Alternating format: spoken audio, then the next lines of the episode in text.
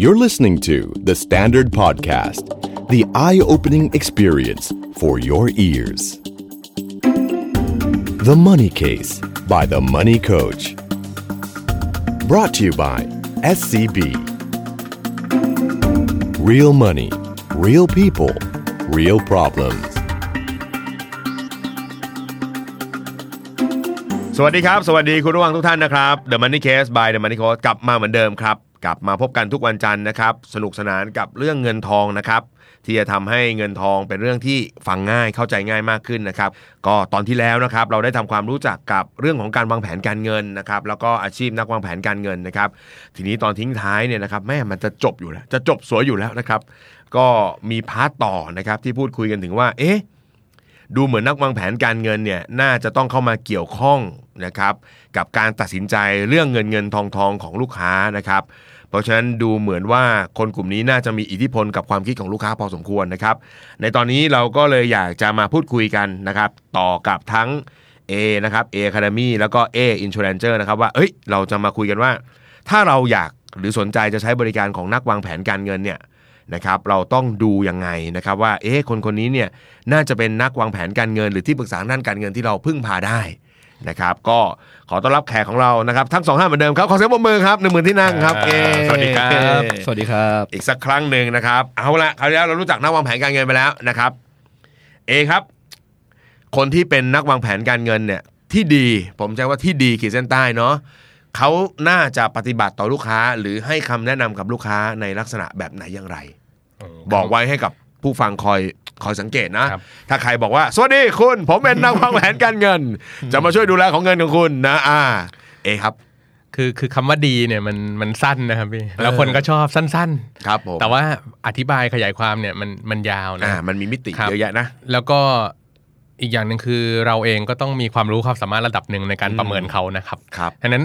ถ้าถ้ายังไม่ได้ฟังตอนที่แล้วผม เออ ผมอยากให้ฟังตอนที่แล้วนะครับ ว่า เราควรจะมีความรู้ระดับหนึ่งก่อน อืม ก่อนไปเจอเขานะครับไม่งั้นประเมินไม่ได้หรอก โอ้แสดงว่าอันดับแรกก่อนเลยนะ คุณน่าจะมีความรู้การเงินในสักระดับหนึ่ง รู้ทัน นะครับ รู้ทันเขาอ่า ต้องรู้ทันเขา คืออ่ะคราวนี้สมมุติว่ามีแล้วเนี่ยเอ่อข้อสังเกตที่ที่ผมคิดว่าเอาง่าย ๆที่ที่พอจะดูได้นะครับ ก็มีประมาณ 3 เรื่อง เออ นะครับ เรื่องแรกคือ เขาจะอิงเป้า อืม อิงเป้าเราหรือว่ามีเป้าหมายของเราเป็นศูนย์กลาง อ่า นั้นมาถึงมันจะเริ่มจากการรับฟังเป้า หรือว่ารับความต้องการของเราก่อน ครับ แล้วก็ไม่ใช่รับแบบรับหมด คือเขาก็จะเหมือนอาจจะมีการตรวจสอบตรวจทานให้ด้วยว่า เอ๊ะอันนี้มันใช่อย่างนี้ไหมคือคือผมผมมักจะคุยกับน้องในทีมว่าเราไม่ใช่คนจดออเดอร์นะ อืม ถ้าเราเป็นคนจดออเดอร์เราก็แค่อ่ะคุณลูกค้าต้องการอะไรครับ ครั จ บ ดจดจดจดจด สั่งมา จดจด สั่งมา ใช่ไห อย่าง ค เงี้ รัยบนะเออ เออแต่เราเองก็ต้องมีลักษณะของการมีรับมีความรับผิดชอบในการตรวจสอบตรวจทานให้เขาด้วย อืม เช่นออเดอร์บางอย่างเขียนปุ๊บเราสะกิดใจว่ามันมันใช่เหรอ อ่า เออจะเกษียณด้วยเงิน 2 ล้านเนี่ย เออ มันมันใช่หรือเปล่าคื คุณ อ เอครับพี่จะเกษียณสองล้านค่ะ โอเคไหม หรือบางคนวางแผนแต่งงานอย่างเงี้ย แต่ว่าลืมคิดเรื่องสินสอด บางคนวางแผนซื้อรถ แต่เราเห็นราคารถแล้วเรารู้สึกว่า ราคานี้มันเขาบอกจะดาวห้าเปอร์เซ็นต์ อืม มันดาวลด5%มันมันไม่ใช่ลักษณะ มันไม่ใช่ practice ปกติในตลาดนะ อ่า คือ ครับ อ่าดังนั้นคือเป้าเนี่ยเรารับมา เขาจะรับเป้าไป โดยช่วยพิจารณาเป้าให้ด้วย อืม แล้วมันจะรอบด้าน ก็คือฟังเราแต่จะมีสอบถามสอบทาน อ่าครับ นะ เพื่อเพื่อเช็ค อันนั้นอันนี้คือสิ่งแรกที่ผมคิดว่าเช็คได้นะครับ ครับ แต่ว่าถ้าข้อสังเกตหนึ่งถ้าเป็นนักขายนะ อ่า ส่วนใหญ่เขาจะอยากได้บัตเจ็ตเรา เอ่อพี่เอมีเงินสักเท่าไหร่ ไหว ครับ สักเท่าไหร่ อ่าไหวเท่าไหร่ อ่ะแต่ไม่ใช่ว่าการถามบัตเจ็ตคือผิดทุกกรณีนะครับ อ่ายั ยังไงสุดท้ายก็ต้องรู้บัตเจ็ตใช่ไหม ใช่ แต่ว่าถ้าเอาบัตเจ็ตเป็นตัวนำเนี่ยพึงสังหรณ์ไว้ได้ว่าอาจจะมีการเสนอขายอะไรตามมา เพราะว่าคำถามเชิงบัตเจ็ตเนี่ยเป็นคำถามที่ง่ายครับที่เราจะเสนอผลิตภัณฑ์ อ่า สมมติว่าผมรู้ว่าเนี่ยลูกค้ามีบัตเจ็ตสามหมื่นในหัวผมอาจจะคิดโปรเซสอย่างรวดเร็วเลยว่าสามหมื่นนี่ จัดแพ็ อั ก น เกจ นี้ ให้แล้วนะ ประมาณนี้ได้ คอมได้เท่าไหร่ ใช่ไหมครับแล้วสิ่งที่อยู่ในหัว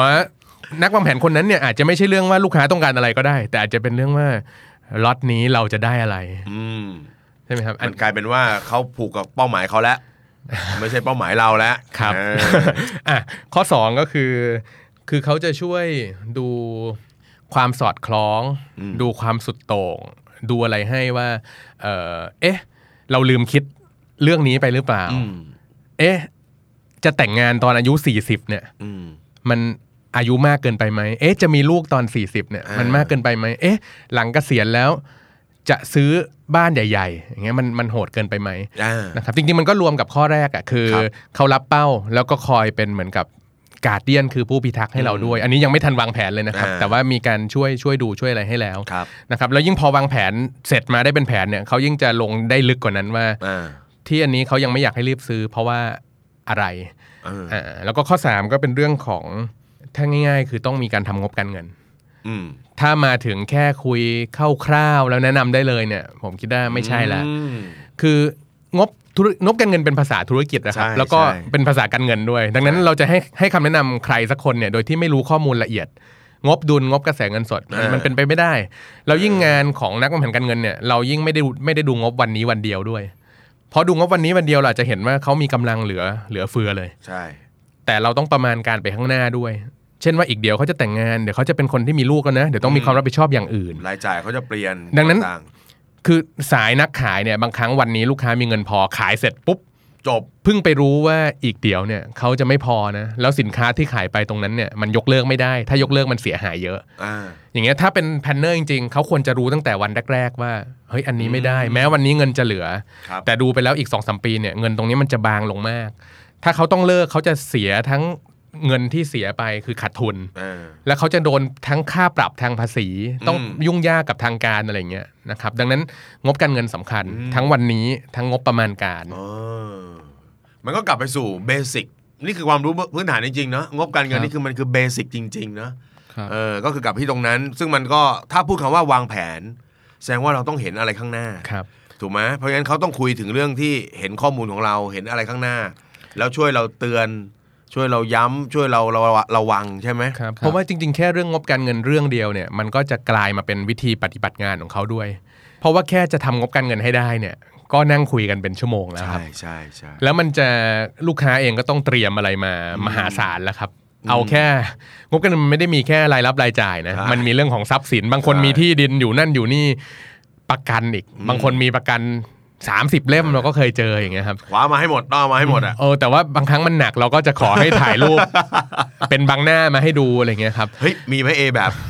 พอพูดอย่างงี้ปุ๊บต้องเอานู่นนี่มาปุ๊บยุ่งยากอ่ะ มีครับ ไม่ทำเลยเราก็ยินดีครับ อ๋อก็คือจบเลยนะ ก็คือแบบ ครั ว่า บ พอเราบอกว่าพี่ผมจะวางแผนให้พี่อ่ะผมต้องรู้ข้อมูลอินโฟมชันพี่เนาะอย่างเบสิกที่สุดผมต้องทำงบการเงินให้พี่ได้เนี่ย พี่ต้องเอาข้อมูลนี้มาให้ผมมันไปเลยเหรอ จริง ๆ ถ้าเป็นทีมเราเนี่ย Avenger Planner เนี่ยเราค่อนข้างให้เกียรติพวกเราเองด้วย ว่าเราทำงานนี้รายได้ไม่ได้เยอะนะครับเออเราทำเพราะว่าเอาความรักนำคือเอาความเอาแพชชั่นนำ ครับ ใช่ไหม เหมือนกระแสยุคนี้นะครับ เอาละครับ Passion เชิญเข้าคอสร้างอินสปิเรชันนะเอ คือ อ คือเราเอาความรักนำเราเอาความตั้งใจนำ เออ ดังนั้นสิ่งที่เราไม่อยากให้เกิดขึ้นเลยก็คือ เราเอาเวลาที่เราควรจะอยู่กับครอบครัวกับคน เออ ที่เรารัก แล้วก็แพนเนอร์ของเราหลายคนมีลูก เอาเวลาที่ควรจะให้ลูกไปนั่งอยู่กับลูกค้าที่เขาก็ไม่พร้อม เออ ไม่เชื่อในแนวทางเรา มาลอสกับคนที่ไม่ ไม่เห็ เห็น นคุณค่า ด้วยกับแนวทางเนี้ยเนาะ เราเคยเจอหลายเคสครับ ลูกค้าให้เราไปนั่งรอเป็นชั่วโมงชั่วโมง อืม ลูกค้ามองเราเป็นเหมือนค่ารับใช้อย่างเงี้ย อืม ซึ่งมันไม่ใช่นะ ถ้าบทบาทคำว่านักวางแผนหรือที่ปรึกษาเนี่ยคือผมว่าพวกเราก็มีเกียรติระดับหนึ่ง อืม ไม่ได้ไปขอ เออ นะครับคือดังนั้นถ้าเขาบอกว่าเขาไม่ยินดีให้ข้อมูลเราเราเรายินดีมากเลยครับ แล้วก็ แยกย้ายเหรอวะ แล้วก็ช่วงหลังใบสมัครเราในเว็บเนี่ยถ้าใครมาสมัครก็คือเขาต้องตอบก่อนเลยว่าเขาจะให้ไหม อืม แค่เขาติ๊กว่าไม่ให้จะไม่มีข้อมูลอย่างอื่นให้กรอกเลยครับ แกไม่ให้มาแล้วข้าจะไปวางแผนให้แกไงวะ ค่อนข้างเล่นตัวนิดหนึ่ง เออ ยิงในเกียรติและศักดิ์ศรี ครับ เออ ใช่แต่มันสำคัญจริงๆ เอ นะ อมัน ถ้าใคร สำคัญบอกว่าวาง มันสำคัญ แผนโดยไม่มีข้อมูลได้เนี่ยโอ้ผมผม ค่อนข้างจะเอ็นไปทางขายนะพี่ว่านะ ครับก็ถ้าอันนี้ขอเสริมของพี่เอแล้วกัน เออ ในเรื่องของการดูว่าใครเป็นที่ปรึกษาการเงินที่เข้า ใครมาทำหน้าที่ที่ปรึกษาการเงินเราจริง อย่ารุนแรงนะครับ ไม่ ครับผ ไม่ใจเย็น ๆ เห็นไหมครับต้องบอกให้เอยั้งมือเพราะว่าเป็นเอเป็นคนที่คนในวงการรักทุกคน ครับ นะครับ ก็จะเห็นว่าที่พี่เอพูดมา 3 ข้อเนี้ย อ่า ไม่มีคำว่าคุณวุฒิมาสักคำเลยนะฮะ อืม เพราะว่าบางคนอาจจะคิดว่า เอ้ย ก็เราก็ดูจากคุณวุฒิได้ไหมว่าเขา เออ คุริฟายอะไรมาบ้าง มันต้องมีตัวอักษรสามสี่ตัวคุณเอ๊ะ เอยไม่ไม่เดี๋ยวก่อน เขามี เดี๋ยวเดี๋ยวผมขยายความคุณวุฒิดีกว่าครับคุณวุฒิเนี่ยเพื่อเพื่อให้เคลียร์เนาะ เออ มันจะมีสองประเภทก็คือประเภทหนึ่งก็คือใบ ค อ วาม นุญาต อ่า อ่ะใบ ห นุ รื ญ อ ต ว่า license นะครับ ครับ ใบอนุญาตหรือ license เนี่ยมันเป็นสิ่งที่ต้องมีขั้นต่ำในทางกฎหมาย ถ้าไม่มีแปลว่า ถ้าไม่มีก็คือเรากำลังทำสิ่งที่ผิดกฎหมาย อ่ เลยนะครับ อั ไม่ว่า สแตนดาร์ดพื้นฐาน ต่อให้สิ่งที่เราแนะนำอยู่ อ่า ต่อให้สิ่งที่เราแนะนำอยู่นั้นถูก แต่เราไม่มี ใบอนุญาต นั้น เราไม่มีสิทธิ์ทำหน้าที่นี้ได้ไหม ใช่ ใช้คำนี้ได้ไหม ใช่ครับ ถ้าไม่มีใบอนุญาตก็คือเราไม่มีสิทธิ์ทำหน้าที่เนี้ยตกไปได้เลย ครับ อ่า ดังนั้น นั่นคือหนึ่ง ไล คุณ เซน วุฒิ ส์ยังเป็นอะไรที่ขั้นต่ำ อ่า ซึ่งพยายามจริง ๆ ก็สอบกันได้ทั้งนั้นนะครับ อืม เอาตรงๆ คือคนที่สอบบ่อยอาจจะสอบ 6 รอบ 7 รอบก็ ครับผม ก็ผ่านกันได้ ชอบคำนี้ เออบางคนเก่งสอบรอบเดียวก็ก็ ก็ มี ได้ กัน เลย อะแะ นะ ค อะไร รับ เงี้ย แปลว่าเราไม่สามารถคือมนุษย์ชอบชอบหาทางลัดนะครับ ครับ วิธีดูเขาเก่งนี่ไงเขามีอันนี้ อ๋ออ เออ มันก็เลยเป็นที่มาว่า ทุกคนก็อ่ะแต่เอกมันจะบอกว่า ใครตั้งใจหน่อยศึกษาหน่อย สอบได้ สอบได้ทุกคนไอ้ เออ ไอ้คุณวุฒิเนี่ยมี ครั กับ นได้ อ่ะอันนี้ไลเซนส์ก่อนไลเซนส์ก่อนใบอนุ ใบ ญา อ ต นุญาต นะครับแต่ว่ามันจะมีอีกประเภทหนึ่งก็คือเราเรียกว่าเป็นคุณวุฒิทางวิชาชีพ อ๋อ อ่า professional certificate อ่า คุณวุฒินะครับในวิชาชีพจริง ๆ มันแบ่งเป็นสองทางเลย ม คือคุณวุฒิด้านความรู้ อ่ะ กับ ความรู้ คุณวุฒิด้านยอดขาย นะครับ อ๋อ อ่าทีนี้ถ้าเกิดคุณวุฒิด้านความรู้ก็จะมีอยู่2อสามอย่าง ก็ถ้าเกิดว่าผ่าน อืม ผ่านก็แปลว่าคือคุณวุฒิมันก็บอกได้อย่างเดียวครับว่าถ้าเกิดคุณผ่านคุณวุฒินั้น รู้ แปลว่าคุณรู้อ่าอย่างความรู้แต่มันเป็นความอย่าลืมว่ามันเป็นความรู้เชิงวิชาการ อ่า ถ้าเกิดคุณได้คุณวุฒินี้แปลว่าอ่ะคุณคุริฟายความรู้เชิงวิชาการนะ ครับ แต่ในทางปฏิบัตินี้มันมีปัจจัยอื่นๆมากมาย แล้วอีกอย่าง อ่า คือการที่บอกว่ารู้ไม่ได้แปลว่าคุณจะใช้ความรู้นั้นในทางที่ผิดหรือไม่ อ่าโอเคโอเ บางคนเนี่ยพยายามเอาจนได้ แต่ได้เสร็จแล้วมันก็ไม่มีกระบวนการไปตรวจสอบนะว่างานงานนี้มันเป็นการทำงานในที่ลับนะครับถ้าเอาตรงๆก็คือ เรากับลูกค้าอยู่กันในที่ลับ อ่าคุยกันสองคนนะ จริงๆก็ไม่ลับหรอกครับก็เป็นร้านกาแฟร้านอะไรอย่างเงี้ยหรือออฟฟิศแต่ว่า แล้วนี่ผู้ฟังตอนนี้คิดตามไปแล้วฮะ ข้อมูลฉันจะรั่วไหลไหมเนี่ย เราไปติดต่ออเวนเจอร์นี่เราจะต้องอยู่ในที่ลับเพียงสองต่อสองอย่างนั้นหรือ แต่ว่าที่ที่ผมที่ผมหมายถึงเนี่ยคือเรากำลังคุยกันแบบ direct อ่า เอ่อไม่ได้มีคนอื่นมารับรู้ด้วย ดังนั้นที่ตรงนั้นเนี่ยมันจะเป็นเวทีให้คำปรึกษาชั้นยอดหรือจะเป็นห้องเชือดก็ได้ อืมขีดเส้นใต้ห้องเชื่อนะครับท่านผู้ฟังครับผม ครับส่วนอีกด้านหนึ่งก็คือคุณวุฒิด้านการขาย อ่า แปลว่าถ้าเกิดคุณขายติดถึงระดับนี้ คุณก็ติดคุณวุฒินั่นแสดงว่าคุณวุฒิทางด้านการขายมันแค่บอกอย่างเดียวครับ เวร ว่าก รรม คุณคุณขายถึงอ่ะคุณขายได้เท่านี้ โอ้ มันมันบอกไหมครับว่าคุณภาพของการขายเป็นยังไง เออ ต้อง คุณวุฒิของกะของการศึกษามันบอกไหมครับว่าคุณภาพของคำปรึกษา แนะนำเป็น ยังไง เป็นยังไงมันไม่ได้บอกอะครับ แป แป ล ล ว่า ว่า อันนี้ แปล เรา ว่า กำลังถกเรื่องการศึกษา นะครับ ปริญญามันอาจจะไม่สะท้อนทุกอย่างนะครับ แต่แต่ว่าแต่ว่าผมต้องบอกเหมือนกันนะว่าไม่ใช่แปลว่าคนที่มีคุณวุฒิด้านการขายไม่ดีนะครับ ไม่ อ่า อ่าคนละเรื่อง เช่นคือมัน อ่ะอย่างเอ้ว่าไงว่าการขายมันคือยังไงมันต้องมีการเกิดมีการแนะนำแนะนำผลิตภัณฑ์อยู่แล้ว มี เพีย องยู่แล้วแต่ว่า ใช่ มันจะเป็นการขายที่ดีหรือไม่ดีถูกไหมเป็นประโยชน์ เราไม่ได้มองได้ เช่นกัน ใช่ไหม ความรู้นั้นใช้อย่างถูกต้องหรือไม่ถูกต้อง การยอดนั้นมาอย่างถูกต้องหรือไม่ถูกต้อง อ่ามั มันยังเป็นที่ถกเถียงกันอยู่ว่าเรา ครับ เราต้องหาข้อพิสูจน์นะครับ แต่ที่ผมพูดเรื่องเออคุณวุฒิเรื่องการขายขึ้นมาเนี่ยเพราะว่าจากประสบการณ์ที่เคยเจอมาเนี่ยเราเจอบางคนที่ติดคุณวุฒินั้น ทั้งทั้งที่เกิดจากการขายที่ผิดด้วยซ้ำเช่น ไปขายลูกค้ารายใหญ่ไม่กี่ราย อ่าฮะ ติดแล้ว ก็ เพราะ ยอดหรือวอลลุ่มมันได้ ยอดมันหรือว่ารุ่มมันได้ อ่า อย่างเงี้ยแปลว่ามันก็ยังมีปัญหาอยู่ เช่นมีปัญหาสองฝั่งเลย คนที่ได้เซอร์ด้านความรู้ ก็ยังไม่รู้ว่าเขาจะใช้มันในทางที่ดีหรือไม่ อ่าฮะ เช่นกันคนที่ได้เซอร์ด้านยอดขาย ก็ไม่รู้ว่ามันเขาได้มา มันด้วยวิธีการที่ถูกต้องหรือไม่ ขายที่ถูกต้องไหม ถ้ามันมาด้วยวิธีการที่ถูกต้อง มันมันจะเป็นสิ่งที่เขาควรภาคภูมิใจอยู่แล้ว อ่า นะครับ แต่ในแง่ของเราเนี่ยแหละ เราอ่ะจะต้องไม่หาทางลัด อืม เชื่อไปหมดว่าถ้าเขาได้อันนี้แล้วคือดีถ้าเขาได้นี้แล้วคือดี อืม คือทุกวันนี้มันยิ่งมีโปรโมทอยู่ด้วยครับว่าติดอันนี้เก่งคุณเป็นที่ปรึกษาที่เก่งหรือว่าด้านทางด้านยอดขายหรือด้านการความรู้นะครับในยเขาโปรโมทกันอย่างนี้กัน อ่า แต่ที่เราพูดนี่คือเราอยากเตือนสติว่าเฮ้ยจริง ๆ มันมันไม่ใช่ทั้งหมดนะ ดั จะ งนั้น รู้ยังไงก็ต้องเนี่ยครับใช้ ดังนั้น วิธี เราเองก็ยังต้องรับผิดชอบตัวเองอยู่ ยังต้องมีความรู้ เบสก็กลับมาที่ผู้มาขอรับคำปรึกษา ใช่ครับ นะครับ คุณก็ต้องเนาะฟังวิเคราะห์ เป็นไปตาม 3 ข้อที่พี่เอ เออ พูดไว้ ตัสิ นะ น ค ใจ รับ อะไรได้นะครับอ่าเพราะฉะนั้นเรากำลังจะบอกว่า เพราะฉะนั้นวันนี้เนี่ยคนที่กำลังเดินเข้ามาขอคำปรึกษาเนี่ยพี่พูดอย่างนี้ได้ไหมว่าเขามีโอกาสมากนะ ที่เขาจะเจออะไรก็ได้สารพัดสารพันถูกไหมเพราะฉะนั้นสามสองอ่าสามตัวอย่างเนี้ยสามหัวข้อเนี้ยก็คือสิ่งที่อยากให้เราลองพิจารณาในเบื้องต้นนะเพราะฉะนั้นเท่าที่พี่ดูผู้ใช้คำนี้ได้คำนี้ได้ไหม process มันไม่เหมือนกันว่ะกระบวนการที่เขาเขา approach หรือเขาคุยกับเราเนี่ยมันมีความต่าง ถ้าถ้าคือดีกรีของความต่างมันมีระดับอยู่อะครับ เออ บางทีถ้าเกิดชัดเจนมากนี่เออเห็นเลยอ่ามา ตรงนี้ตั้งใจจะขายอยู่แล้ว อันนี้ตั้งใจจะมาเก็บข้อมูลวางแผน แต่ผมคิดว่าจากประสบการณ์คือตอนเนี้ยโปรไอกระบวนการนี้มันเริ่มเหลื่อมกันมากขึ้น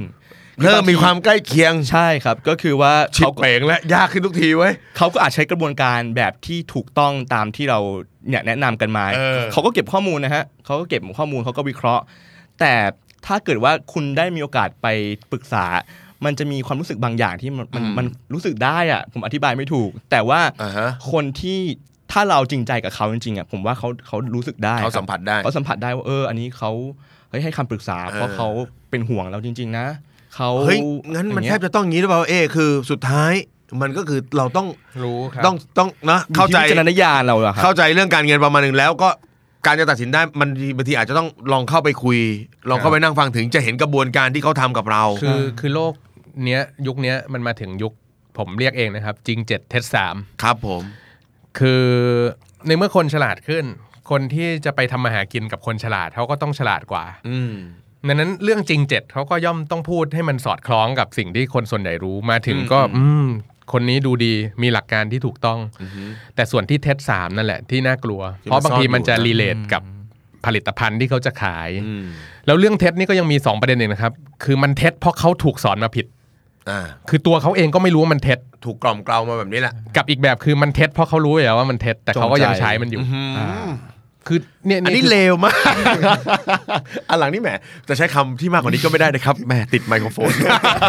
น นี่นี่คือความความยากนะครับ เออ ดังนั้น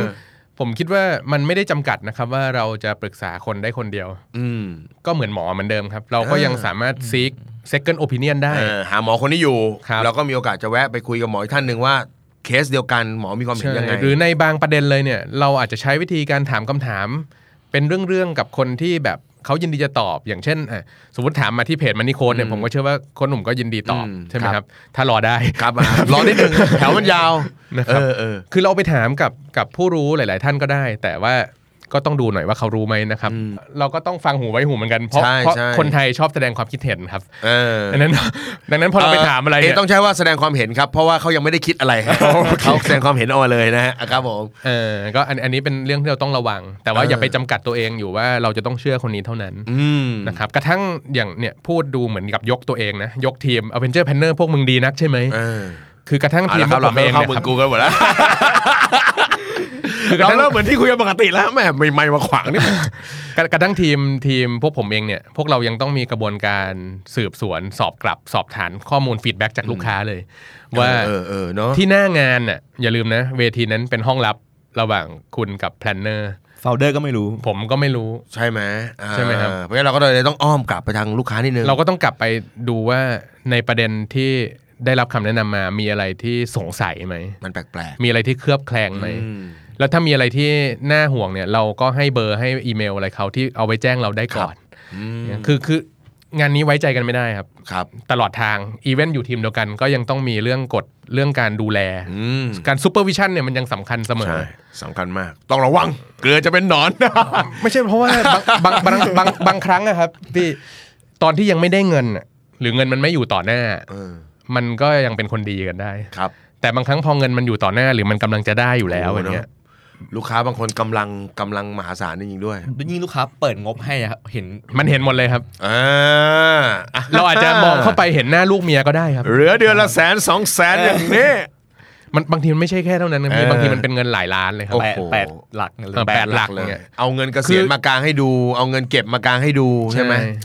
มันแวบเลยสิคนเราบางทีเนาะ แล้วแล้วพวกเนี้ยมันมีคือถ้าทำแล้วครั้งหนึ่งมันมีสิทธิ์ทำต่ออครั้งต่อต่อไปครับ แล้วพอทำไปสักระยะหนึ่งมันจะเริ่มรู้สึกว่าไม่เสียหายนี่ เป็นเรื่องปกติ ลูกค้าก็ไม่ได้โวยวายอะไร เอาต้องระมัดระวังนะครับ คุณผู้ฟังครับทำธุรกรรมยุคนี้ต้องรู้ทันมิจฉาชีพออนไลน์นะครับที่เขาจะมาพร้อมกับการฟิชชิงซึ่งก็จะเป็นการปลอมแปลง แล้วก็แอบอ้างชื่อธนาคารผ่านทางอีเมล SMS แล้วก็เว็บไซต์ เพื่อหลอกเอาข้อมูลสำคัญไปทำธุรกรรมแทนคุณ SCB มีวิธีป้องกันมาแนะนำดังต่อไปนี้ครับ ข้อ 1. สังเกต URL ของเว็บไซต์ต้นทางอย่างรอบคอบนะครับ อย่ากดลิงก์ที่แนบมากับอีเมล หรือว่า SMS อย่างเด็ดขาดครับ แต่แนะนำให้พิมพ์ URL ด้วยตัวเองทุกครั้ง อันนี้ก็จะเป็นวิธีที่ปลอดภัยที่สุดนะครับ ข้อ 2 เช็คชื่อผู้ส่งกับอีเมลว่าตรงกันหรือเปล่า ลิงก์ที่กดไปเนี่ยมันดูแปลกๆหรือเปล่า แล้วก็ระมัดระวังการเปิดไฟล์แนบจากอีเมล จากคนแปลกหน้านะครับ หรือแม้กระทั่งอีเมลของคนที่รู้จัก เพราะว่าอาจจะมาพร้อมกับไวรัสได้ครับ ข้อ 3 อย่าตั้งรหัสในการทำธุรกรรมให้เดาง่ายเกินไปนะครับ วันเดือนปีเกิดเบอร์โทรศัพท์อะไรนี่ไม่เอาแล้วนะฮะ อันตรายมากครับ และที่สำคัญเก็บรหัสไว้เป็นความลับ แล้วก็เปลี่ยนรหัสอยู่เรื่อยๆ ด้วย อันนี้จะดีมากนะครับ การทำธุรกรรมจะปลอดภัยไร้ปัญหา ถ้าเรามีสติรอบคอบ และไม่หลงเชื่ออะไรง่าย ๆ ด้วยความห่วงใยจาก SCB ครับ เอาล่ะมาถึงตอนนี้อยากให้อยากให้มีเคสที่เป็นแบบตัวอย่างหรือเป็นอุทาหรณ์นิดนึงดีกว่า พี่เชื่อว่าคนที่เขามีเงินเก็บมีสตุ้งสตางค์อยากจะมาวางแผนกับนักวางแผนการเงินเนาะ ครับ หรืออะไรก็ตามเนี่ยเขาจะได้เรามาระวังตัวว่าเฮ้ยมันมีเรื่องแบบนี้จริง ๆนะครับ อันนี้ไม่ใช่การแฉนะครับ แต่เป็นการเล่าอย่างหมดเปลือกเท่านั้นเอง เซนเซอร์เซนเซอร์ชื่อ พี่เชื่อว่าอ่ะทีมอเวนเจอร์น่าจะเจอกันมาเยอะแหละ เพราะว่าก่อนจะมาถึงอเวนเจอร์เขาก็ต้องมาผ่านนะหลาย ๆ ทางมาพอสมควร เราขอเคสที่แบบเอ้ย ครับ เอหรือเอคิดว่าแบบโอ้โหเคสนี้มันเจ็บปวดจริงๆ ผมขอแบบแยกส่วนมาให้นะครับ เพื่อไม่ให้สามารถติดตามกลับ อ่ะ ได้ เป็นฉาก ว่า ว่าเป็นของใครเป็น ว่า เรื่อง ใคร อะไร เจอแล้วก็เพื่อป้องกันตัวด้วยครับว่า เดี๋ยวเขาจะมา ครั ว่า บผม เรากล่าวหาอะไร ครับ เนาะ ถ้าใครสงสัยทะเบียนรถของสองคนนี้ปรึกษาได้ เดี๋ยวผมบอกทะเบียนให้ ก็ก็ผมผมเล่าจากเบาไปหาหนัก อ่ากั กันนะครับเออเบาไปหาหนักก็จะเป็นเคสอ่าถ้าเป็นผมผมจะเรียกคำว่า แนะนำแบบ sub optimal sub optimal คือ optimal แปลว่าเหมาะสม เหมาะสม ใช่ไหมครับ sub แปลว่าด้อยกว่า ต่ำกว่านิดนึง อ่าต่ำกว่านิดนึง sub optimal ก็คือว่า เพื่อให้ได้ผลประโยชน์ตัวเอง เอออย่าเพิ่งเสริมสิครับอย่าเพิ่งเสริม เข้าเรื่องเลยอุ้ยตอนนี้ดังมากครับผมชอบขยายเวลาไปนะ แนะนำแบบสับสับออ t ติม l ลเนี่ยคือการที่เอ่อไม่ว่าเขาจะรู้หรือไม่รู้อะนะครับหมายถึงว่าตัวผู้แนะนำนะไม่ว่าเขาจะรู้หรือไม่รู้แต่บางครั้งเนี่ยเอ่อที่หน้างานมันมีออปชันที่จะแนะนำได้หลายแบบ เช่นสมมติว่ามีผลิตภัณฑ์ A และ B สองอันเนี้ยถ้าทำก็พอจะตอบโจทย์ได้เหมือนกัน แต่ว่าบางครั้งเขาเลือกแนะนำบางผลิตภัณฑ์ ซึ่งอาจจะด้อยกว่าอีกตัวหนึ่งนิดนึงแต่ว่ารายได้มันมากกว่า คอมมิชชั่นมันมากกว่าบางบางทีมันมากกว่ากันแบบแบบโหดนะครับ เช่นเอ่อสมมุติว่าเอาผลิตภัณฑ์การลงทุนทั่วไปนะครับ LTF RMF อันนี้ก็เผื่อทุกท่านฟังไว้เป็นเกร็ดเนาะคนที่เป็นตัวแทนขายอิสระเนี่ย เวลาขาย LTF RMF ถ้าขายได้สักแสนบาท ซึ่งเราก็ซื้อลดหย่อนกันใช่ไหม อ่าใช่ ขายได้แสนบาทเนี่ยรายได้ก็จะได้ประมาณปีละประมาณ 3,000 บวกลบ อ่า น้อยนะครับ เออ 3,000 บวกลบจากเงินแสนบาท อ่า แปลว่าถ้าเขามาซื้อท่าน 30,000เนี่ย อืม ท่านเขาก็จะได้ท่านประมาณ 900นะ ครับผม เออก็อ่ะพอเห็นแล้วเนาะแสนบาทได้สามพัน อืม แต่ถ้าเป็นผลิตภัณฑ์บางตัว เช่นอ่ะสายประกันแล้วกันครับอ่ะสายประกัน มันอาจจะได้ประมาณสัก 25% 30% แสน ของ หนึ่ง แส เหมือนกันหนึ่ง น อาจจะได้ประมาณ2-3สามหมื่น บวกลบ โอ้โหสามพันกับสองสามหมื่น สองผลิตภัณฑ์นี้มันอาจจะตอบโจทย์เหมือนกันก็ได้ เพียงแต่ว่า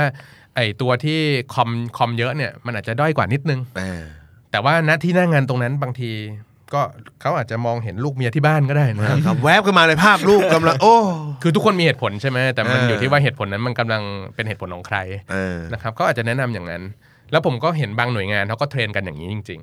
อืม ๆเขาก็เทรนกันว่าจริงอยู่ของที่เราขายมันอาจจะไม่ได้ดีเท่าอีกเจ้าหนึ่งหรือไม่ได้ดีเท่าอีกผลิตภัณฑ์หนึ่งแต่อย่างน้อยมันก็ดีกว่าของเดิมๆที่เราขายมาตลอด อ้าวเฮ้ย เอ้ยมัน ไม่ไม่เอ่อดีกว่าของเดิมๆที่เมื่อก่อนเนี่ย เออเออ ผลิตภัณฑ์เนี้ยมันยังไม่มีในบริษัทเราตอนนี้เรา เออ เรามีอีกตัวที่มันดีขึ้น ดี แล้ว แล้วก็แนะนำตัวนี้สิ เออเราเองก็ได้เสนอสิ่งที่ดีขึ้น เพราะว่าเราเองก็ขายอันนั้นไม่ได้ หรือถ้าขายได้มันก็ไม่สามารถทำให้พวกเราอยู่ได้ยั่งยืน ครับผม อ่าการเทรนกันมันก็เป็นลักษณะนี้ว่า ดังนั้นเราต้องบาลานซ์นะ เราเองก็ต้องอยู่ได้ ลูกค้าก็ได้สิ่งที่ดีขึ้น อืม ก็โอเคแล้วนี่ อืม ก็กลายเป็น mindset ร่วมกันในกลุ่มว่าอ้าวเราก็ไม่ได้ทำอะไรผิด อ่า ทุกคนในที่นี้ก็ทำอย่างนี้กันทั้งนั้น ครับ อ่าแต่ในมุมมุมของคนที่อยู่นอกกว่านั้น นอกกว่านั้นคือนอกนอกทีมนั้นมาเนี่ย อ่าฮะ เราจะเห็นว่า เอ๊ะความจริงมันมีอีกตัวที่ที่ดีกว่า เออ แม้มันจะดีกว่าอ่ะแม้มันจะดีกว่าไม่มากนะ แม้มันจะดีกว่ามาก แต่ว่ามันก็ดีกว่า อืม เออทำไมเราไม่ใช้ตัวนี้ล่ะทำไมเราไม่แนะนำเหมือนที่เป็นเงินตัวเองล่ะ เออ เพราะถ้าเงินตัวเองแล้วเราเลือกได้แบบไม่ติดว่าต้องซื้อใคร เราคงเลือกของที่ดีกว่าอยู่แล้ว แม้มันจะนิดนึงใช่ไหมครับ ใช่ใช่ เออเนี่ยอันนี้คือตัวอย่างของคำว่า sub optimal ต่ำกว่านิดนึงเพื่อให้ได้อะ ไม่รุน บา แร อย่าง มาก ไม่รุนแรง ไม่รุนแรง มาก มากแล้วเคส sub optimal เนี่ยบางครั้งแนะนำเสร็จลูกค้าขอบคุณ เอออเพราะว่าลูกค้าถ้ายิ่งไม่มีความรู้นะ เนียนเลย จริงเจ็ดเท็ดสามไงครับ เนียนเลยถูกไหมก็รู้สึกว่าก็เป็นคำแนะนำที่ดีถูกไหม ครับ ลูกค้าขอบคุณบางทีแบบโพสต์ประทับใจเขียนจดหมาย อ่า ขอบคุณอะไรให้มากมายก็มีนะครับ อืม เอ่อถามว่ารุนแรงไหมในแง่ของการไปถึงเป้า ผมคิดว่าไม่รุนแรงมาก ครับ เอ่อแต่บางครั้งส่วนต่างนั้นเนยมันอาจจะทวีกลายเป็นหลักแสนหลักล้านได้ถ้าไปยาวๆ 30 ปีอะไรเงี้ยครับเอ่อ แต่พี่ว่ามันอยู่ในใจว่ะ คนที่แนะนำเนาะเราต้องรู้ ผมว่าทำไปเรื่อยๆเดี๋ยวมันมัน มันจะชินชาไป ครับ เอาฮะ แล้วมันจะเจ็บและชินไปเองนะฮะเออระดับต่อมา โอ้ระดับต่อมา เรียกว่าเสนอของที่อยู่นอกกฎหมายไทยแล้วกันครับ โอ้โห คำว่านอกกฎหมายไทยก็ อ่ะมันมีความเสี่ยงสิเอ เออมันอาจจะไม่ได้ผิดกฎหมายก็ได้ครับ ครับ แต่มันเป็นกฎหมายที่อื่น อ๋อ เช่นผลิตภัณฑ์ที่อยู่ในต่างประเทศเลย อ่าฮะ อย่างเงี้ยเอ่อผลิตภัณฑ์นั้นอาจจะมีอยู่จริงก็ได้ ถูกกฎหมายจริงในต่างประเทศ อ๋อ หรื ถูกกฎหมายในต่างประเทศ หรือ นะ อาจจะผิดกฎหมายในต่างประเทศด้วยก็ได้ครับ โอ้โห นี่มันละเมิดไปกันไกลเลย เอ นะ อแต่ว่ามันเป็นรูปแบบการทำงานที่ปรึกษาการเงินแบบหนึ่งที่เอ่อเป็นสายที่ค่อนข้างอาศัยคือพยายามพรีเซนต์ตัวเองเรื่องความฉลาด เรื่องความที่สามารถหาสิ่งแปลก อ๋อความรอบรู้ ความ ที่ เชี่ยวชาญ ๆ ที่ลูกค้าไม่สามารถหาได้เอง ยูนิคจริง ๆ แต่ต้องมาซื้อผ่านเขาเท่านั้น โอ้โห แล้วเนี่ยแล้วแล้วมันก็จะเข้ากับคนบางกลุ่มที่แสวงหาสิ่งนี้อยู่ เออ เหมือน Secret Deal อะไรเงี้ยใช่ไหมครับ อ๋อ เนี่ย Secret Deal การลงทุนแบบนี้เนี่ยเมืองไทย เออ หาไม่ได้ แต่ว่าต้องบินไปซื้อที่นู่นที่นั่นที่นี่นะขอไม่ระบุประเทศแล้วกันเพราะถ้าระบุปุ๊บเดี๋ยวรู้เลยว่าที่ไหนนะครับแต่มันมีหลายประเทศนะครับ เออเออ เออแล้วของเหล่านั้นเนี่ยในยามปกติมันก็ดีแหละครับ แต่ว่าเมื่อมีปัญหาเนี่ยมันไม่รู้จะติดตามกับใคร อืม จะไปเรียร้องเรียนกับใคร อย่างบ้านเราปัญหาด้านผลิตภัณฑ์แบงก์เรายังไปหาแบงก์ชาติได้ ประกันมีคอปพอการลงทุนมีกรตอ เออ อย่างเงี้ยถ้าเป็นปัญหาจริงๆแล้วปรากฏว่ามันอยู่สมมุตินะครับ ประเทศในจินตนาการ เอออูวากาดูกูเลย วากันดาวากันดา อูกัน เด้อะไรอย่างเงี้ย อู นะค กัน รับ เด้ เขาบอกว่าเขามีแต่เราต้องไปไฟล์เรื่องกับกรตอูกันเด้ เออ แล้ววิธีไฟล์เรื่องเนี่ย ใครจะไป ก็ต้อง ล่ะฮะ ไฟล์เป็นภาษาอูกันเด เอออ อะไรเงี้ยครับ คืออย่างเงี้ยใครจะไปให้เรา ไอคนที่ขายเราคงไม่สามารถจะพาเราไปได้หรอกนะ เออ นะครับ อันนี้คือผลิตภัณฑ์ที่มันเรียกว่าไม่ได้รับการคุ้มครองจากกฎหมายไทยดีกว่า ที ก็ นี้ทำไมเขาถึงแนะนำกลุ่มเนี้ยเอ เอาตรงๆนะ อ่าตรงๆเลย คอมมิชชั่นมันดีกว่า เท่าที่รู้นะครับ หลายอย่างถ้าซื้อในไทยมันก็ถูกกอบเวิลถูกกำกับ โดยกฎเกณฑ์บ้านเรา โดยโครงสร้างการแข่งขันของบ้านเรา อ่า แต่ผลิตภัณฑ์เดียวกันในต่างประเทศ อาจจะมีโครงสร้างการแข่งขันต่างจากเรา อืม ดังนั้นถ้าเสนออันนั้นเขามีสิทธิ์ที่จะโค้ดราคา โอ้โห ที่ อืม ได้เปรียบในมุมในมุมคนขายมากกว่ามากกว่าฝั่งเราอะไรเงี้ยครับและอีกมุมหนึ่งมันก็ดูเท่นะ คุณได้ผลิตภัณฑ์แบรนด์ต่างประเทศ เยี่ยม บางทีก็ เลย เป็นแบรนด์ดีด้วยซ้ำนะครับ อ่า เออไม่ได้แปลว่ามันผิดทันทีนะ แต่ว่ามันมันอาจจะไม่ได้รับการโปรเทคชันละ อืม เออ เป็นเรื่องของความเสี่ยงแล้วนะ ใช่ ถ้าเกิดเขาแนะนำ ซึ่งผลิตภัณฑ์นั้นน่ะบางทีคนที่เขามีเวลหรือฐานะดีจริง ๆ แบบมีความเชี่ยวชาญจริง ๆ มีฟันเมเจอร์ส่วนตัว อ่า คอยดูแลทรัพย์สินบางทีเขาก็ไปเองนะครับ เพียงแต่ว่าขานั้นเขาดูแลตัวเองได้ อืม เออแต่ คน ขา ทั่วไปนี่ แต่ของเราเนี่ยสิ จะไปงไงใช่ไหม เออครับ ก็อันนี้ก็เป็นแบบระดับที่รุนแรง ม ขึ้นมาอีก ครับผมเนี่ยขึ้นมาอีกแสดงว่ามีอีกนะ เอ็กโซติกเลย ขยี้ต่อมา ระดับที่รุนแรงกว่านั้น ก็อาจจะเป็นเรื่องของการเสนอของที่ผมคิดว่าผิดกฎหมายเลย อืม ผิดกฎหมายเลย เช่น เสนอการลงทุนที่การันตีผลตอบแทนอย่างเงี้ยเป็นต้น แล้วบางทีก็เป็นการการันตีแบบที่ผมคิดว่าไม่เป็นธรรมนะครับ มันมีลักษณะเป็นเหมือนสัญญาเงินกู้ก็มีนะครับ ยกตัวอย่างเช่นเอ่อถ้าคนหนุ่มเอาเงินมาลงทุนกับผมเนี่ยผมการันตีได้ 8%ต่อปีทุกปีเลย โอ้ย อ่าแต่ว่าถ้าปีไหน แต่การันตี ได้เกิน อ๋อถ้าได้เกิน อ่าคนหนุ่มก็ยังได้ 8 อยู่นะครับ ครับ เอ้าเอ้าเอ้าไม่ให้ผมเพิ่มนะฮะ อืมหรือบางทีอาจจะมี profit sharing แบบแปลกๆ ซึ่งเราจะได้น้อย อย่างนี้ก็เหมือนเอาเงินพี่ไป ปล่อยกู้แหละครับเพราะว่าพี่เองก็เหมือนคนที่ให้เงินกู้ดอกเบี้ย8%ตลอดทุก ใช่ ปี ใช่พ ส่วนเขาจะเอาเงินไป สูขึ้ ทำอะไร พี่ ก็ได้ เออ อ่าประเด็นคือเราอาจจะไม่เป็นไรแต่ผมยอมรับได้ แต่ใน อ่า ความเป็นจริงเนี่ยคือเอ่อคนที่จะการันตีผลตอบแทนได้เนี่ยเขาก็ต้องมีหลักประกันมีความน่าเชื่อถือระดับหนึ่งประเด็นคือเขาคือใคร อืม บางคนเนี่ยไม่ได้รู้ด้วยซ้ำว่าคู่สัญญาที่จะทำด้วยอ่ะคือใครทุนจดทะเบียนเท่าไหร่ มีไลเซนส์ในการประกอบธุรกิจเกี่ยวกับการระดมทุนอะไรแบบนี้ไหมนะครับแต่อาศัยว่าตอนพรีเซนต์มันมีกลไกว่าเงินจะถูกเอาไปทำอย่างนี้นะเทรดอย่างนั้นอย่าง โอ้ นี้อะไรอย่างเงี้ยครับ ทำสไลด์ทำอะไรสวยเลยเนาะ น่าเชื่อถือ หรืออาจจะเลยเถิดไปถึงขั้น อันนี้อาจจะถูกกฎหมายนะ เลยเถิดไปถึงขั้นว่าเอ่อตัว advisor หรือตัวที่ปรึกษาตัวนักแผนเนี่ยก็เป็นไปหาของมาขายซะเลยแบบของอะไรก็ได้ครับ ทุกวันนี้ขายกันยันอสังหาขายกันยัง อ๋อ แบบเอ่อ มันไปถึงตรงนั้นแล้วใช่ไหม ก็คือ เนี่ยลงทุนทำไมต้องซื้อกองอสังหา เออ ทำไมเราไม่ซื้ออสังหาจริงเลย ทำไม ด้ ไม่ วย เป็นเจ้าของอสัง หา หาเลย หรืออาจจะไปถึงขั้นว่าพี่ทำไมต้องลงทุนในหุ้นทำไมเราไม่เป็นเจ้าของธุรกิจเลย เรามีธุรกิจที่เขากำลังต้องการทุนนะ โอ้โห เดี๋ยวให้มาพรีเซนต์แผนธุรกิจให้ฟัง แล้วให้พี่ไปร่วมทุน อั กันบ นี้ เขา สุด เลย อันนี้สุดเลย ก็คือ เออ คุณเตรียมของไว้ขายเขาหมดเลยอ่ะ ก็ก็ก็คือมีไปได้ถึงระดับนั้นนะครับ แล้วก็ไปไกลถึงระดับแชร์ลูกโซ่เลยก็มีครับ เออ เออดังนั้นคือเนี่ยไม่รู้ว่าเราจะเอาความรู้อะไรไปต่อสู้กับพวกนี้ อืม แต่ว่าอย่างน้อยเราก็ต้องมีให้มากที่สุดแหละครับ เออนั่นก็คือเป็นเรื่องที่ที่น่ากลัวเนาะ ครับ เพราะว่า ส่วนในที่ผมเห็นคนที่โดนเนี่ยก็จะตาโตเวลาที่ได้ยินพรีเซนต์หรือเห็นว่า โอ้ มันมีอันนี้ด้วยเหรอ แล้วโอกาสนี้ตกมาถึงมือเขา อืมอืมอืม อะไรอย่าง มี เงี้ย คำหนึ่งที่ชอบพูดนะเวลาที่บอกว่าเนี่ยนักวางแผนการเงินที่มันมาแอนตี้อะไรเนี่ย มันไม่เคยเห็นของพวกนี้หรอก เออ ก็จะมีแบบนี้พูดกันอยู่ด้วยเหมือนกันเนาะ ครับ นะครั คื บ อปกติถ้าถ้าเป็นแนวแนวอเวนเจอร์เนี่ยก็คือเรายอมไม่ไปซื้อของที่มันแบบแปลกพิสดารแต่ว่าเรายอมซื้อของที่เรารู้ดีกว่า อืม แม้มันจะได้ไม่มากเท่า แต่ถ้ามันยังพาลูกค้าไปบรรลุเป้าได้ เราก็เอาเท่านี้แหละ จริงๆหัวใจมันอยู่ตรงนี้นะ หัวใจ ครั มันอบยู่ตรงนี้คือ แผนการที่นำเสนอเครื่องมือที่ใช้น่ะมันพาเราไปถึงเป้าไหม ผมคิดว่าแบบไอ้ไอการแนะนำถูกผิดอะไรอย่างเงี้ยครับ คือบางคนเขาเราจะไปโจมตีเขาก็ยากนะครับ ว่า เอ้ย คุณไม่ดีอะไรอย่างเงี้ยคือบางทีเขาอาจจะรู้ตัวเองอะแหละว่าที่คำแนะนำนั้นมันไม่ดีจริงๆ แต่เขาก็แนะนำแต่อย่างที่บอกว่าก็อาจจะมีคนบางกลุ่มที่ไม่รู้ว่าตัวเองไม่รู้อะไร อ่า คือนี้นหนักสุดเลย เขาคิดว่าเขาถูก แต่ว่าจริง ๆ แล้วมันมีบริบทอื่นๆมากกว่านั้น คือตอนเนี้ยสิ่ง movement หนึ่งที่มันเกิดขึ้นในบ้านเรา ซึ่งผมคิดว่าน่าเป็นห่วงก็คือ movement ที่ว่าใครก็เป็นที่ปรึกษาการเงินได้ อ่า คือใช่ครับ พวกนี้ ผม เป็นอะไรนะพวกนี้เราเป็นอะไรนะ ผมผมเชื่อว่าเป็นได้นะ เออ แต่คุณต้องฝึกฝนคุณต้องผ่านชั่วโมงบิน คุณต้องตั้งใจมากพออ อืม ใครก็อาจจะเป็นได้ ครับ มันอยู่ที่ matter of time ใช่ไหมครับเวลา ใช่ ประสบการณ์อย่างเงี้ย แต่ประเด็นก็คือตอนเนี้ยมันเป็นกันเร็ว แป๊บแป๊บๆเอาละเป็นแล้ววิธีเป็นก็เราก็พิมพ์นามบัตรจบก็เป็นเลยใช่ไหมครับ เฮ้ย คุณเบื่องานประจำไหขอมต้อนบสิ เอ่ออะไรอย่างเงี้ยคือ ไอ้ movement แบบนี้แหละที่ผมคิดว่ามันมีสิทธิ์ที่จะทำร้ายอาชีพนี้ของคนที่ทำจริง ๆ เพ เพ ราะ ราะ ว่า ว่า น่ากลัวนะ จริงๆ มันเป็นอาชีพที่ดีนะครับ แล้วก็ในเมืองนอกก็มีการแพร่หลายกันเนอะตรวจสอบ ครับ อะไรกันได้ แต่ว่าเมืองไทยดูยังไม่มี ครับ หน่วยงานที่เข้ามาควบคุมควบคุมอะไรเต็มที่ป่ะ คือมันอยู่ในที่ลับอะครับ ครับอี ดั ก ง แล้ว นั้น ที่รับอีกแล้ว ดังนั้นเราเราจะตรวจสอบได้ไง อย่างสมมุติว่ากรตซึ่งกำกับด้านการลงทุนอย่างเงี้ยกรตยังมีการทำ mystery shopping คือการ อืม เข้าไปปลอมตัวเป็นคนซื้อ ไปตามแบงก์ไปตามบลบลจต่างๆ ที่ แหมเกือบจะล่อซื้อนะ อ่าที่ที่เปิดเผยลูกค้า walk in ได้ใช่ไหมครับ แต่งานวางแผนการเงินหรือที่ปรึกษาการเงินเนี่ยส่วนใหญ่เป็นงานแบบ personal one to one คืออยู่ในที่ที่นัดเจอกันอะไรอย่างเงี้ยมันมัน mystery shopping มันก็พอทำได้แต่มันคงยากขึ้น ยากขึ้นเนาะ นะครับ แล้วก็ที่ผมคิดว่าแต่ก็ยังไม่อยากให้มันแบบให้หมดหวังนะครับ เหตุผลหนึ่งที่ที่ที่ผมทำทีม a v e n g e r เนี่ยเพราะจริงๆ เมื่อก่อนทำ A Academy ก็ดีอยู่แล้วเนี่ยเพราะเราเชื่อว่ามันมีกลไกหนึ่งที่จะต่อสู้กับแนวทางที่ไม่ดีเนี่ยก็คือทำแนวทางที่ดีให้มันเกิดขึ้น อืม อ่ะเราก็เริ่มทำทีมเล็กๆ ลองทำดูว่าอุดมคติเราประมาณเนี้ยเราจะพยายามทำตามนี้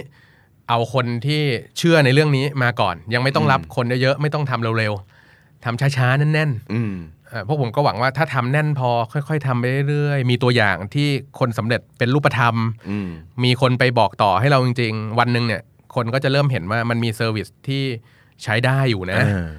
แล้ววันนั้นเนี่ยคนดีๆ หลายคนที่อยากจะทำเรื่องนี้ก็อาจจะตั้งขึ้นมาตั้งของตัวเองก็ได้ ก็เป็นไปได้นะเพราะ ว่าเฮ้ยมันมี อยาก ที จะ มหเป็นึ่น ง แพนเนอร์ที่ดี มันมีทีมหนึ่งทำได้แล้วมันทำแบบถูกด้วย แปลว่าเราก็ทำได้ คงเคยได้ยินเรื่องเล่าใช่ไหมครับว่าเมื่อก่อนอาคนเราวิ่งร้อยเมตร แบบ เออ ต่ำกว่า 10 วิมันไม่มีใครทำได้สักที แล้วพอมีคนทำได้ ทะลุ มันก็ เลย ทำกันแบบถี่ๆเลยใช่ไหมครับ อันเนี้ยผมคิดว่าอเวนเจอร์ก็ผมผมตัดสินใจมาทำยอมยุ่งตอนนี้เอคาเดมี่แทบไม่ได้อัปเดตเลยเนี่ยก็ก็หวังว่ามันจะเกิดสิ่งนี้ขึ้น คือมันก็เป็นคำว่าเราจุดตะเกียงดีกว่าด่าความมืดใช่ไหมครับ อืมด่าไปก็ไม่มีประโยชน์ เอออเราก็เป็นตะเกียงเล็ก ๆ แล้วกัน เอางี้เพื่อให้นั่นบ้าง เราพูดแต่เคสดาร์กไปแล้ว มันดูหม่นโทนพอดแคสต์เรานี่มันหม่นมากเอา ครับ เชื่อว่าน่าจะมีเคสที่เราบอกว่าอ่ะที่เราจะทำแนวทางที่แตกต่างกับบางบางกลุ่มแล้วกันเนาะเออเราเรามีเคสดีๆไหมที่อยากจะแบบเออนี่เป็นเคสที่เราประทับใจนะว่า เออ พอเราได้ได้สื่อสารกับลูกค้าได้ให้ความช่วยเหลือกับลูกค้า แบบแนวทางที่เราเราเชื่อถือเนี่ย ครับ เฮ้ยมันได้ผลลัพธ์ที่ดีแล้วเราเราเองก็ชื่นใจ ครับ นะครับพอจะมีไหม ก็เคสที่ประทับใจของผมต้องบอกว่าจริง ๆ ที่สิ่งที่เขาประทับใจไม่ใช่เขาเห็นว่าไอ้คำแนะนำของเราอ่ะมันช่วยเขาบรรลุเป้าหมายได้ เพราะเขาเพิ่งเริ่มกับเราอะครับเขายังไม่ได้แบบว่าเอ่อได้เงินตามเป้าหมายอะไรที่ต้องการหรอก แต่เขาเห็นความต่าง เขารู้สึกได้เขาสัมผัสได้อันนี้คือสิ่งที่ผมสัมผัสได้ อ่า จากเขาที่เขาส่งมาให้ผมอะนะครับว่าเฮ้ยเขารู้สึกว่าเราให้บริการด้วยความจริงใจจริง ๆ อย่างเช่นว่าคืออย่างรายนี้เป็นไฮเน็ตเวิร์ดนะครับ ไฮ พอ เน็ตร์ต เวิร์ดคือลูกค้ารวย อ่า ครับ มี พอ ตังค์มีตังค์ พอร์ตเกินหลักแปดอ่าแปด แปด ห หลั ลั ก กอะครับ โอ้โห ครับคือคือเขาก็มาหาเราอย่างเงี้ยแล้วก็เขาก็มีเป้าหมายอะไรต่างๆ มาให้เรา แล้วก็แนะนำไปไปตามนั้น แต่สิ่งที่เขาประทับใจก็คือว่าเหมือนกับตามเป้าหมายที่เขาต้องการเนี่ยเขาใช้เงินเท่าเนี้ยพอแล้วอย่างเงี้ยครับผมก็แนะนำไปว่าอ่าคุณเอาพอร์ตที่มีอยู่มูลค่าแปดหลักมาจัดแจงอย่างนี้พอ แต่ว่ามันก็ยังเหลืออยู่ก้อนหนึ่งที่เป็นเจ็ดหลักก็ไม่ไม่น้อย อ่า แต่ผมก็บอกว่า เอ้ย ตรงเนี้ยไม่เป็นไรไม่ต้องไปเสี่ยงแล้ว เอาไว้สำรองไว้ในสภาพคล่อง หรือตราสารหนี้ระยะสั้นก็พอ เผื่อว่าอนาคตในช่วงระยะสั้น คุณมีเป้าหมายอะไรที่ยังไม่ได้คิดอยู่เหมือนโผล่ออกมาอย่างเงี้ย อ่า นี่คือการเบรกลูกค้า ลูกค้ายังบอกเลยว่าทำไมไม่เอาไปลงทุนให้หมดเลย ก็เนี่ย ก็ทุกอย่างก็จัดแจงหมดแล้วก็เนี่ยเสี่ยงได้หมดอะไรอย่างเงี้ย ผมก็เบรกเอาไว้ก่อน ตอนนั้นเขาก็ยังอาจจะมองไม่เห็น แต่ว่าเพิ่งผ่านมาไม่กี่เดือนครับ ความไม่แน่นอนก็เกิดขึ้นกับเขาจริง ๆ ก็คือว่าเขาถูกให้ออกจากงาน อืม ครับ คือถามว่าเขาออกจากงานปั๊บเนี่ยมันกระทบกับแผนอะไรมากมายจริงๆ ประเมินแล้วว่าต่อให้เอาเงินที่ผมให้แนะนำให้สำรองเอาไว้อะไปลงทุนหมดเลยเขาก็ไม่เดือดร้อนหรอก อ่า แต่สิ่งที่มันเกิดเขาคือเขาเห็นว่าอ๋อนี่เอง นี่เองคือสิ่งที่เราเคยเตือนเขาไว้ มันมันเขาก็เลยเหมือนสัมผัสได้ว่า เออ เราจริงใจกับเขาจริง เพราะว่าถ้าเกิดผมอยากได้คอม ผมก็เอาเงิน ซัด ที่ไป หมดเลยครับ ซัดเกาะลงกองทุนลงอะไรให้หมดเลย ซื้อประกันให้เต็มเหนียวถูกไหม ครับ ผมก็รับเละอะถูกไหม ใช่ เออแต่ผมบอกเขาว่าพี่หยุดไว้ก่อน เก็บไว้ ครับ ก่อน มันมีความไม่แน่นอน มันมีความไม่แน่นอนแม้ว่าคุณจะเป็นไฮเน็ตเวิร์ดก็ตามแม้ว่าจะมีอะไรอย่างเงี้ย เออ นั่นแหละแล้วก็มันก็เลยทำให้เขารู้สึกได้ว่าตลอดระยะเวลาที่ผ่านมาที่เราวางแผนร่วมกัน เรามีความมีการติดตามเขาตลอด เราไม่เคยทิ้งเขา เราไม่เคยเอาโปรดักนำอะไรต่างๆนานาเลยอย่างเงี้ย แต่ ครับ แต่ต้องบอกนะครับว่าคำว่าติดตามตลอดไม่เคยทิ้งเนี่ยไม่ใช่ว่าเรา ไม่ใช่ คอยรายงานนะว่า เมื่อคืนนะครับ ดาวโจนบวกลบเท่านี้ อันนี้ไม่ใช่งาน ดาว วางแผน โจน การ วิ่ เงิ ง นแล้ว ขึ้น นะ นะครับ ดาวพระเสาร์วิ่งเป็นวง แต่หมายถึงว่า เออ เรา เข้าใจ เรามีการสื่อสารกับเขาไม่ขาดการสื่อสารนะครับ เออ ว่าเราทำอย่างนี้ให้เขาแล้วนะต่อไปอย่างนี้นะ อย่างนี้อย่างนี้อย่างเงี้ ช ย อบคำของเอคำว่าที่เราวางแผนร่วมกัน ใช่ครับ เนอะ มันเป็นการทำงานร่วมกันนะ ก็ ครับ คือง า จ น ริ นี้ งๆการวางแผนการเงินมันคือการทำงานร่วมกัน ระหว่างผู้มาขอคำปรึกษากับ ครับ นักวางแผนการเงิน ครับ เนอะไม่ใช่ฝั่งหนึ่งมาเปล่าๆเปลือยๆแล้วก็บอกฉันสี่ต้องทำอะไร ครับ นะเพราะฉะนั้นมันมันคือการทำงานร่วมกัน แล้วก็พอพูดคำว่าการทำงานร่วมกันคือเห็นภาพเลยว่า ต่อหนึ่งแผนต่อหนึ่งโปรเจกต์ต่อหนึ่งลูกค้าเนี่ยมันมันมีกระบวนการที่ใช้เวลา ใช่ คอนซูมเวลามาก ครับ เนอะนะครับ ผมขอเล่าเคสเล็กๆสัก เออ สองสามเคสได้ไหมครับให้เป็น ได้ครับ ตัวอย่างเนาะเพราะว่านี่ เออ เป็นลูกค้ามีฐานะ เดี๋ยวจะบอกว่าเฮ้ย เฮ้ยที่แท้ ไม่ไม่ จับ นี่ แต่คน เรา มีตังค์เหรอ เกิน เออไม่ใช่ไม่ใช่ เออก็อย่างตัวผมอยู่ในฐานะของขอ ครั ง บผม ของผู้ก่อตั้งทีมนะครับ อ่า ก็เหมือนเหมือนเป็นคล้ายๆเป็นพี่เลี้ยงเนาะ ครับ เออดังนั้นสิ่งที่โฟลเดอร์คือเรามีโฟลเดอร์สามคนนะครับโฟลเดอร์สามคนจะเห็นก็คือเราจะให้แพนเนอร์เขียนหลอก หลอกว่าเขาไปเจอลูกค้าแล้วแบบเกิดอะไรขึ้นบ้าง มีอิชชูอะไรที่น่าสนใจอย่างเงี้ยก็ผมก็ไล่อ่านหลอก ก็เก็บมาให้ให้มาแชร์ประมาณ 3 เคส เออ นะครับ ก็เคสแรกเป็นของแพลนเนอร์ชื่อพี่จ่ายนะครับ ก็ขอพูดชื่อให้เกียรติเนาะเอ่อพี่จ่ายนี่เป็นเคสแรงดึงดูดนะครับ แกจะดึงดูดเฉพาะคนที่มีหนี้มาหาแก เออก็คือ เอ๊ะเอ๊ะทำไมเอ๊ะได้แต่คนนี่เนาะ ของเอนี่เขาจะได้ลูกค้าที่มีอายุกับลูกค้าที่มีฐานะ โอ้ครับผม มันมันแปลกมากเลยนะครับ อ๋อ เพราะว่าเราเราจัดค่อนข้างไม่ได้ไม่ได้เลือกแบบไม่ใช่จัดคนรวยไปให้เอนะ เออ เออแต่ แต่ ว่า ว่าเขามีแรงดึงดูดของเขาอ่ะ ครับก็เขาดึงดูดมาก็อย่างเคสพี่จ่ายเนี่ยที่เขาแชร์มาก็คือ คือลูกค้ามาด้วยหนี้ที่หนัก มาถึงก็สีหน้าหม่นหมองอย่างเงี้ย แต่ว่าพอมาถึงเนี่ย แน่นอนถ้าเราเป็นจะขายอะไรคงไม่ได้ขายแน่ครับ คนมีหนี้เนี่ย เราไม่รู้จะขายอะไรให้เขาหรอกนะครับ แต่สิ่งที่เราทำก็คืออ่ะดูว่าจะแก้หนี้ยังไง ก็ทำเหมือนที่โค้ชสอนแหล้วครับ จัดลำดับอะไรรีไฟแนนซ์ได้ไหม ควรปลดอะไรก่อนทำให้เราเห็นว่าค่อยๆ ไล่ทำไปอย่างนี้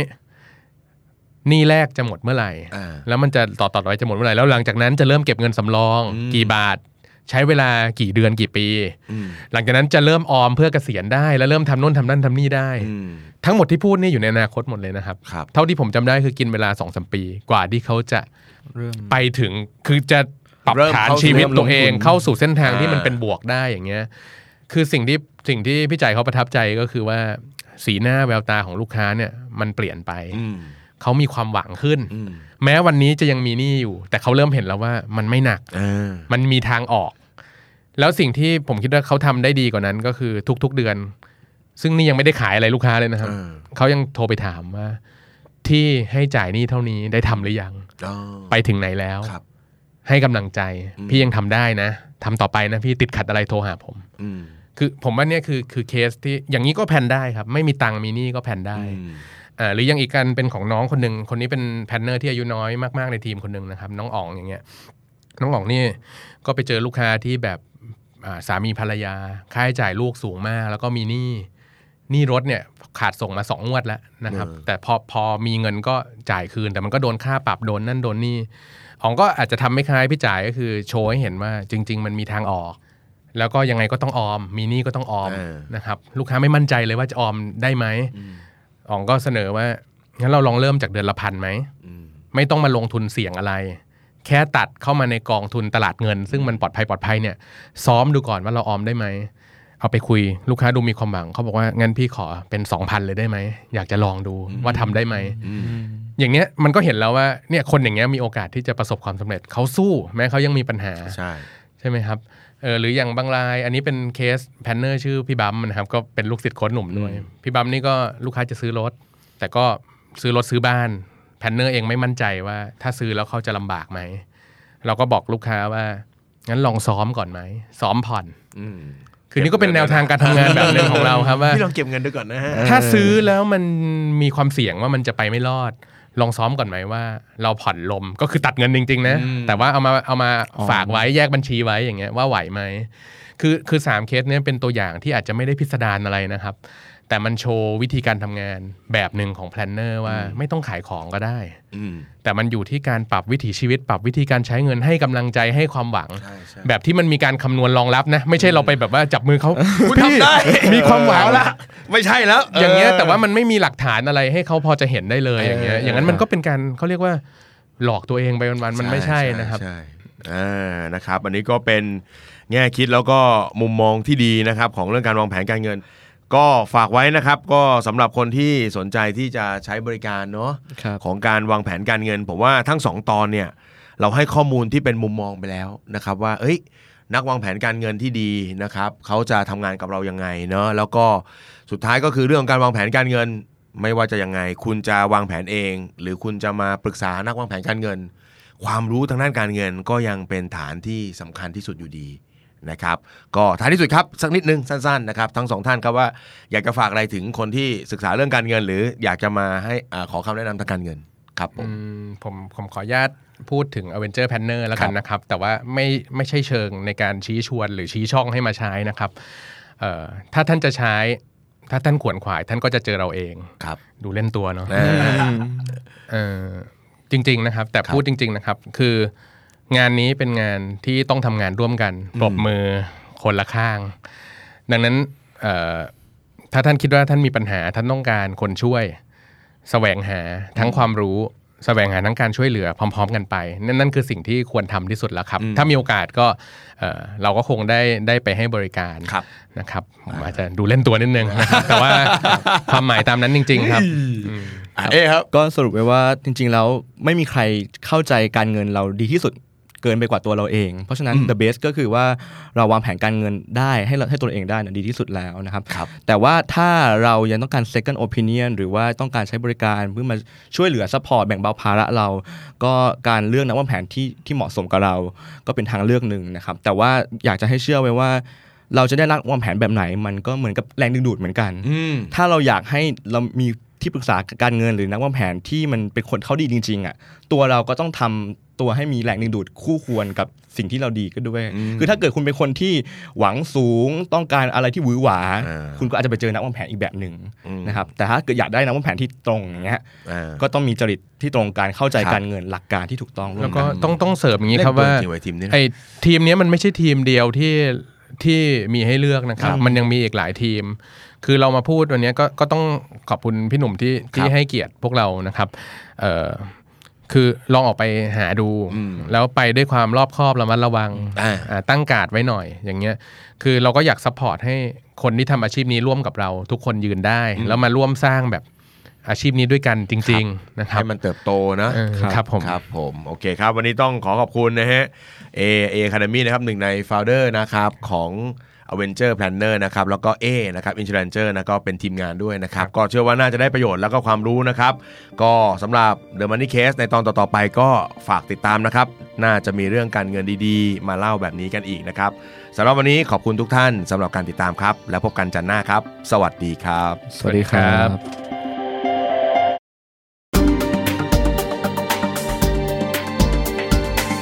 Binge listen to all our shows and episodes at thestandard.co slash podcast. The Standard Podcast, eye opening for your ears.